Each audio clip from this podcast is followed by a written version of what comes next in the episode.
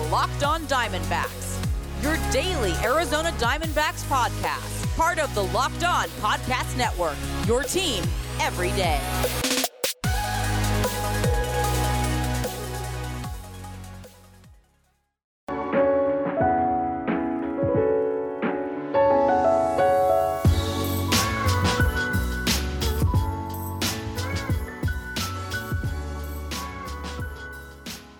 Welcome back to the Locked On Diamondbacks podcast, a part of the Locked On Podcast Network. Your team every day listening to who? The always charismatic host of this podcast, Miller Thomas. I'm a multimedia journalist and I'm a graphic designer, so please go check out my website, millerthomas24 myportfolio.com. On there, you can see all my latest work from my packages to my articles to my photos and my graphic design. For today's show, we got Ethan Smith of Locked On Pirates to continue our conversation from last week. We're discussing Gregory Polanco, uh, Brian Hayes. We're talking about the minor leagues. Is there a disparity between AAA and the major leagues? We know there's a disparity, but how big is that disparity? And we even throw out some radical ideas to help change the minor leagues. So, a whole bunch to talk about today. But first, this episode is brought to you by Spotify Green Room.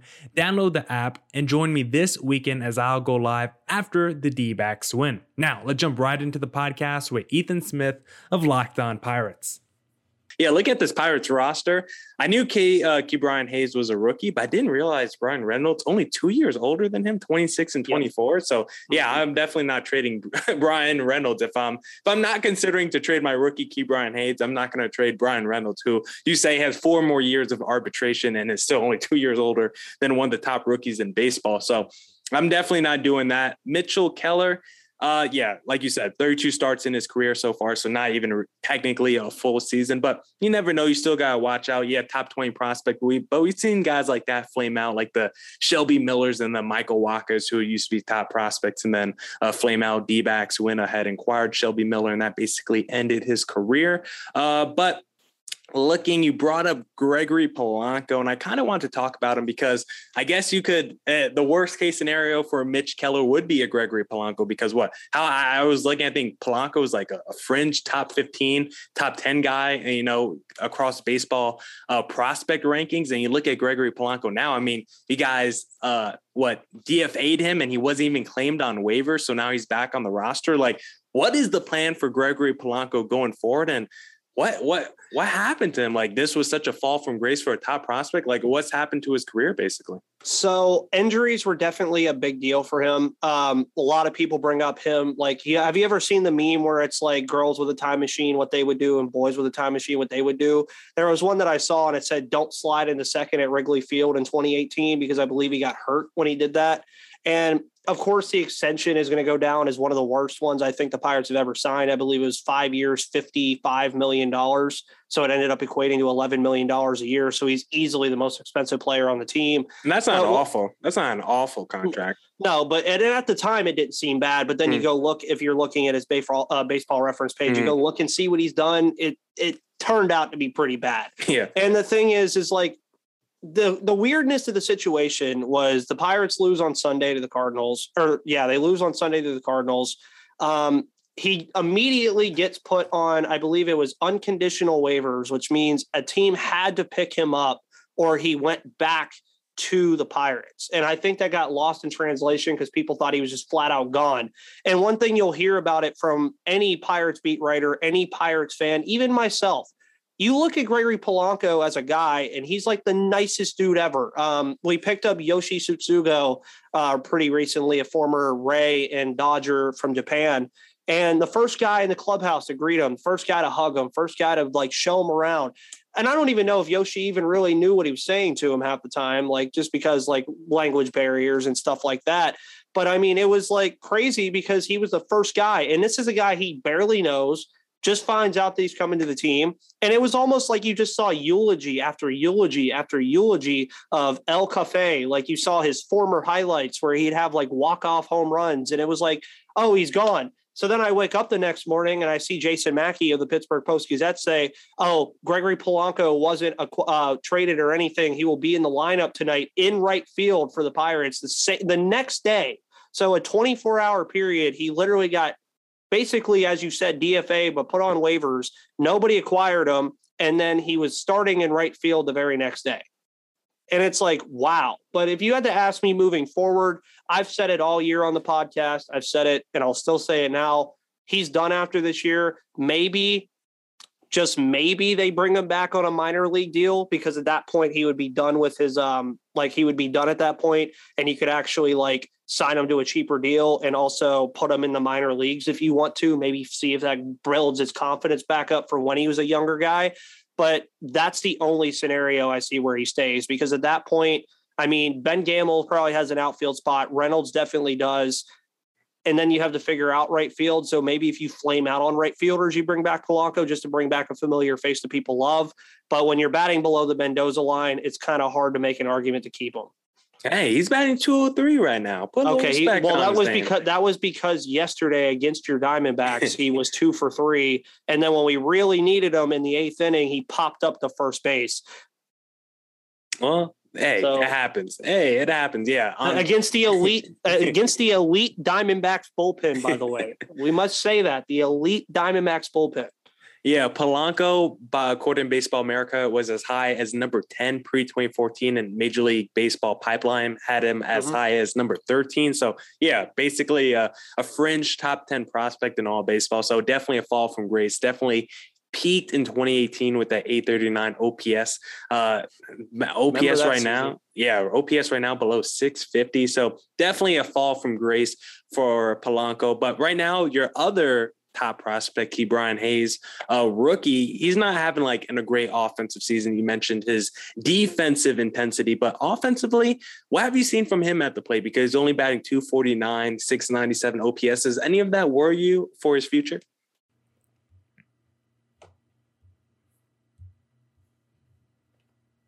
You will hear Ethan's response to that question, but this episode is brought to you by Green Room. Green Room is the first social audio platform made for sports fans. The app is free to download, and once you're in, you can talk with me, other fans, athletes, and insiders in real time about your favorite team or sport. I will be hosting rooms for Locked On Diamondbacks once a week. Yes, you can finally join in on the conversation you listen to here every day. Green Room is the perfect place to start or join conversations about the league. You'll find fans just like you on Green Room for watch parties, debates, post game breakdowns, and of course, reacting to big news or rumors. Go download the free Green Room app now. They're currently available on all iOS devices. Be sure to create a profile, link your Twitter, and join the MLB group for the latest league updates. Follow me at Miller Thomas to be notified when my room goes live. I know you won't want to miss it. I'm planning to be live this weekend after the D backs win. I can't wait to hear everyone's thoughts on the D backs. See you there. Green Room, changing the way we talk sports.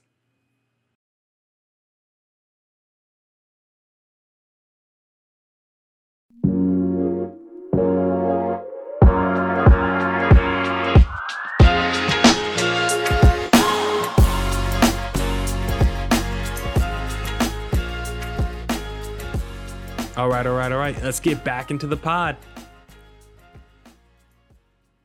Um, in a way, yes, but in a way, no. At the same time, because if you, uh, as I mentioned earlier, he did have a serious wrist injury this year that knocked him out literally in the second game of the season. So he already lost two and a half months of time. He comes back.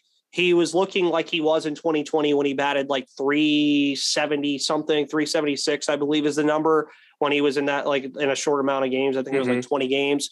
And he came back. He was hitting the ball well. He was hitting like gappers, hitting singles, all that good stuff. Because that's what he's going to be. He's going to be like 20, 25 home run guy, doubles, singles, that kind of deal. But then one thing I started noticing is I guess pitchers on tape saw something and they would throw him high and in.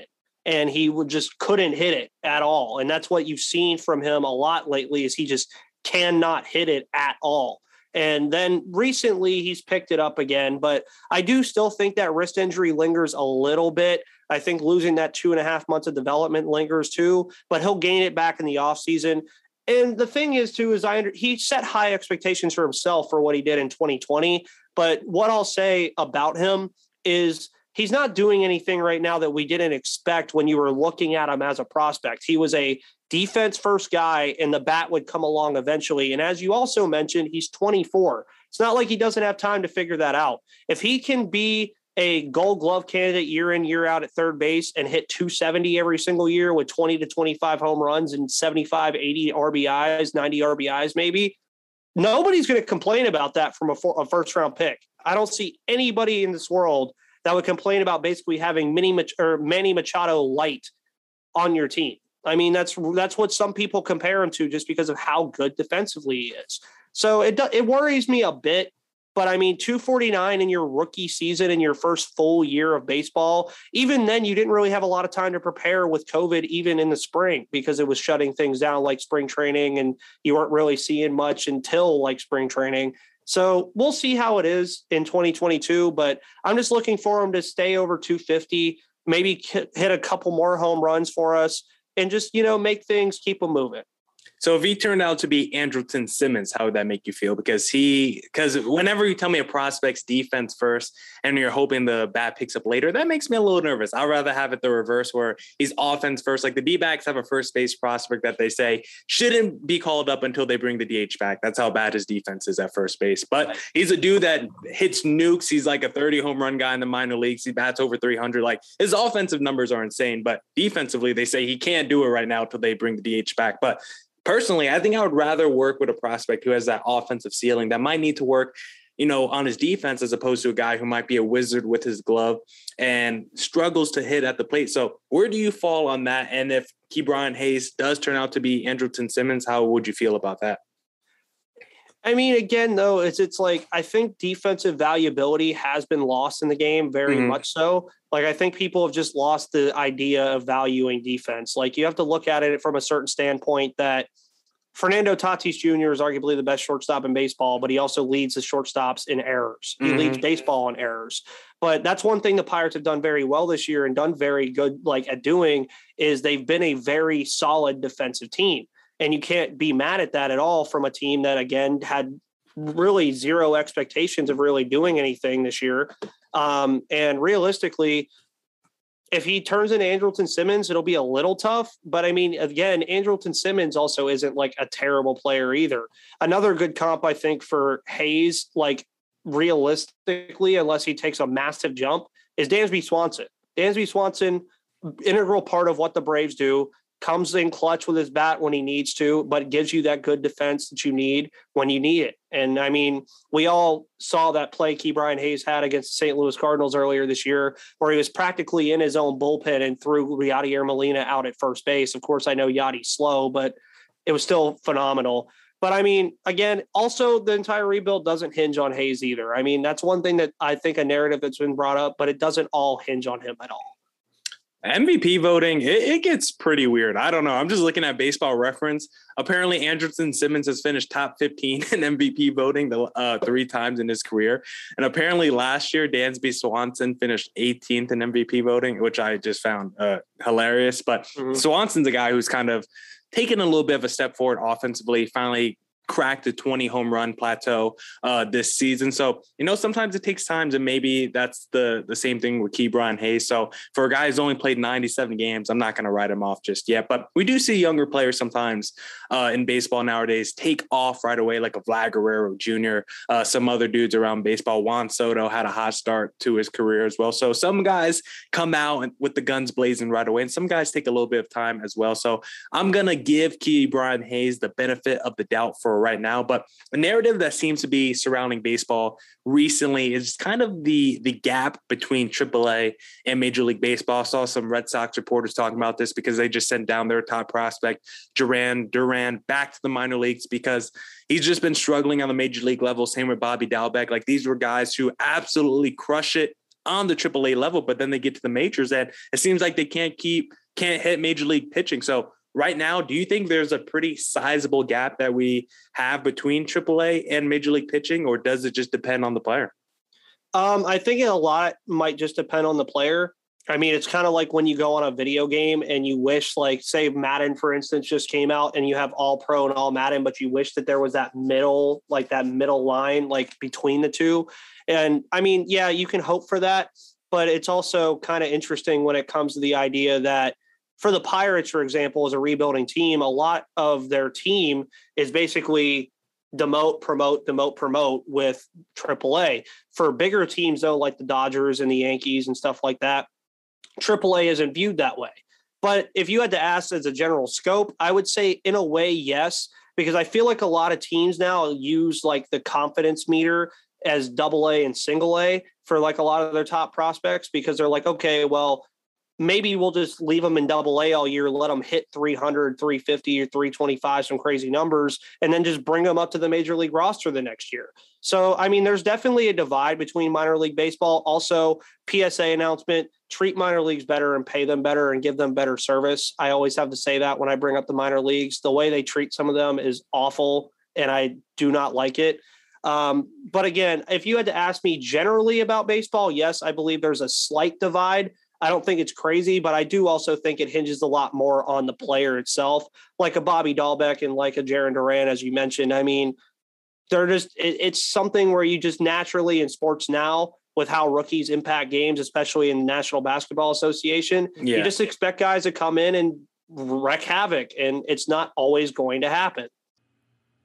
I will throw out a radical idea on how to change the minor leagues to Ethan Smith, but first, does this sound familiar? You've got one device that lets you catch the game live, another that lets you stream your favorite shows, you're watching sports highlights on your phone, and you've got your neighbor's best friend's login for the good stuff. Well, I want to tell you about a simple way to get all that entertainment you love without the hassle and a great way to finally get your TV together. It's called DirecTV Stream. And it brings your live TV and on demand favorites together like never before so you can watch your favorite sports, movies, and shows all in one place. That means no more juggling remotes and no need to buy another device ever again. And the best part, there's no annual contract. So get rid of the clutter and the confusion and get your TV together with DirecTV Stream. You can learn more at directv.com. That's directv.com. Compatible device required. Content varies by package. Did you know Built Bar has so many delicious flavors? They got coconut, cherry barcia, raspberry, mint brownie, double chocolate, salted caramel, strawberry, orange, cookies and cream, German chocolate. There's a flavor for everyone. And the reason why I love Built Bar is because I'm a health conscious guy. I'm gonna go to the gym after this pod and Built Bar tricks me because I I think that I'm eating a candy bar because I have a nasty sweet tooth, but I'm actually eating a protein bar that's low in calorie, low in sugar, but it's high in protein and it's high in fiber, so it's great for that keto diet. Just go to built.com, use promo code LOCK15 for 15% off your next order. Promo code LOCK15 for 15% off at built.com.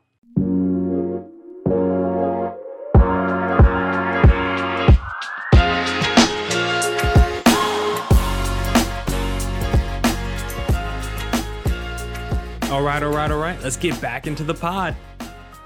I guess football too, for that matter, because a lot of these wide receivers and skilled position players be balling right away. But I got a radical idea for you when it comes to the minor leagues. A lot of people say we got to treat them better, like you just said, and I got the I got the solution to fix the minor leagues. Let's get rid of them. Let's let's get rid of the single A, the double A. Let's just keep triple A. Why can't we have a sport like football like basketball. Yeah, basketball still has a G League, but guess what? When you draft someone those sports, they're going to play right away. And if you're not good enough to make it to the professional level, you just got to find a different job, a different career, or find a different way back to the professional level. So, what do you think about just baseball? When you draft these guys number one overall, just throwing them into the fire and letting them play. Maybe you still have a triple A where you let them work it out a little bit, but I would rather see these guys get drafted and go right to the sport instead of waiting three, four, five years to see this guy make his debut. Mm-hmm. I mean, it's very radical, but I could also revise it and say take out high A, low A, and rookie ball. Okay. Just have double and triple A. Because then at that point, if you're saying, okay, you're seeing top guys in double A, like the guys you just drafted. So like Henry Davis would be there. Like for you guys, Jordan Lawlar would be there. I believe that's who you drafted, right? Yeah. Well, okay. I didn't want to be wrong. I no, you, embarrassed myself. You're right. But quick note on Jordan Lawlar. Uh, by the time this pod come out, that probably wouldn't be as relevant. But Jordan Lawlar season is done. Apparently, he hurt his shoulder on mm-hmm. August 26th. We're recording this on August 26th. It happened today. Jordan Lawlar done for the year. But continue your thought. Yeah. Um, but basically, what I'm getting at is like at that point, you would see guys that like have just been drafted in Double A. That would essentially be the new rookie ball and then AAA. Could you imagine the players like in these top farm systems that would be in AAA right now? The Pirates would have Nick Gonzalez, Quinn Priester, all these guys already in AAA, getting ready to be ready for Major League Baseball next season. Like Adley Rutschman would be like probably a major leaguer already. Wander Franco probably would have never even saw the minor leagues. You'd have the opportunity to say, I think this guy is a generational talent. I'm going to put him in there now. Another guy that comes to mind, Jarred Kelenic. I think he would have been in Seattle immediately. Like there's just some guys that are that good, but just based off of the general way of how baseball works, hey, bud, you have to do what these guys had to do too and sit in the minor for three or four years, even if you're hitting 350 at every single level that you go to. And I mean, I get it. I understand it, but it's like, why not adapt to a way where say I'm going to a Pirates game and I see a guy that recently got drafted a year and a half ago, mm-hmm. rather than waiting until almost maybe 2024 to see Henry Davis play his first game or Nick Gonzalez play his first game or something like that, you know? And I can imagine it would also probably bring more fans to the stands too. And younger people, like the younger fan base, kids, teenagers, etc., would be more into the sport because they could say, oh, I just watched this guy get drafted. And it would also build the draft up a lot more. And then you would have more recency to a lot of the things that are going on. Because I mean, you see a lot of these guys that come up, like Kevin Newman, for example, is only like 28, but he was drafted in like 2013 as a first round pick, but didn't make his debut until 2016. I graduated, almost graduated high school by the time uh, Kevin Newman was brought up. And when he was drafted, I was a freshman. So mm. it's like, I mean, that just really speaks into it. So I like your yeah. idea. But I mean, also to minor league baseball, those smaller cities, a lot of those teams do like add revenue to those smaller cities. So I don't That's know true. about taking it out a lot, but I would like the idea of just double A and triple A. Yeah, basically, I just want to trim the fat, okay? Because we mm-hmm. already see if you're really that guy, you will make it to the major leagues in a year. We've seen it with Jose Fernandez, Andrew Benintendi. Those guys, a year after being drafted, make it to Major League Baseball because they're that quality of player in the minor league. So I think it's more about trimming the fat. I don't think we need to keep, you know, the the 200th best player in your system, the third 300th best player in your system. Let's trim the fat a little bit. Let's get the best players on the major league level quicker. Yeah, you can make some argument. Maybe the product of the sport's going to go down and guys aren't going to be as adept to hitting major league pitching. Well, guess what? We already see uh, the the worst strikeout rate ever in mm-hmm. Major League history. Guys already can't hit Major League pitching, so it wouldn't really matter that much. And if you're seeing more rookie pitchers on the Major League on the Major League level too, maybe that can help out the offense as well. So, just an idea. Ethan Smith, any last thoughts before we head out today?